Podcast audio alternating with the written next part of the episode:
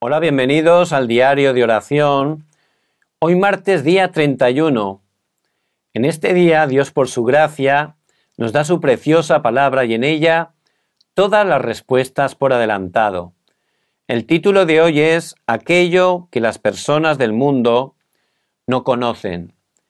Y la lectura bíblica la encontramos en el libro del Deuteronomio, capítulo 4, versículo 25. Vamos a leer todos juntos la preciosa palabra del Señor. Entonces Séfora tomó un pedernal afilado y cortó el prepucio de su hijo y lo echó a sus pies, diciendo, A la verdad, tú me eres un esposo de sangre. Los remanentes deben ver dos tipos de plataformas. Una es la plataforma, la cultura que adora a los ídolos, donde se reúnen muchas personas. Otra es la plataforma que Dios mira a la que nadie ve. Tenemos que ver estas dos para poder mover el mundo.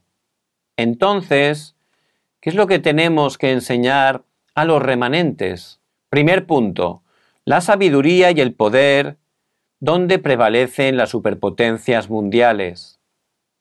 Los remanentes deben tener la sabiduría y el poder donde prevalecen las superpotencias mundiales.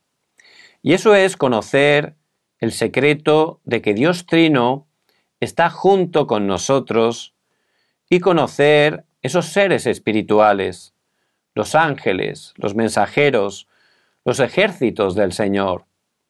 También es conocer la identidad y autoridad con la que podemos recibir las bendiciones celestiales, disfrutar esos diez secretos, estar en esas diez plataformas, esas cinco seguridades, las nueve corrientes, los sesenta y dos puntos de la vida, disfrutarlo a través del culto, a través de la iglesia. A través de estas cosas tenemos que tener la respuesta y la solución. Segundo punto, la respuesta de la evangelización del mundo. Se quiebran las tinieblas en todos los lugares que los remanentes van. Los remanentes deben ser comisionados al campo de la sanidad en las 237 naciones y deben transmitir la capacidad que tienen y restaurar la cultura teniendo un rol de ser doctores espirituales, embajadores de Cristo y los guardas. El movimiento de las 237 naciones, la sanidad y la cumbre es la plataforma más necesaria para Dios. Dios le dijo a Moisés y Josué que ya les había entregado. De esta manera los remanentes recibieron la respuesta de ver por adelantado, disfrutar por adelantado, cumplir por adelantado. Si nos concentramos en la oración y en el culto, podremos confirmar esta respuesta cada día. Y tenemos que estar ciertamente disfrutando esta respuesta cada día. En este día tenemos que tener ese tiempo de dar culto personal para poder aferrarnos a el pacto de Jesús el Cristo, de esa manera disfrutar del respaldo del trono celestial.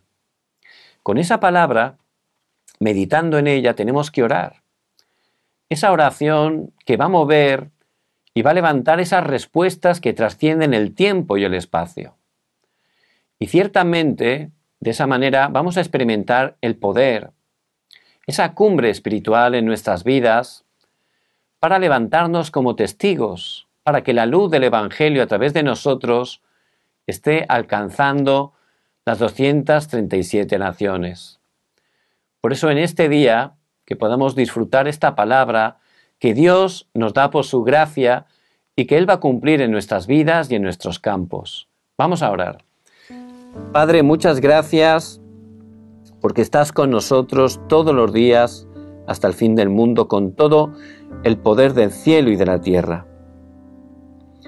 Padre, que podamos estar restaurando el culto, el culto personal, que podamos estar entregando en ese tiempo toda nuestra vida para ti, aferrándonos a través de la fe en el pacto de Jesús el Cristo, que podamos orar 24 horas, que podamos con el poder, la plenitud del Espíritu Santo levantarnos como tus testigos.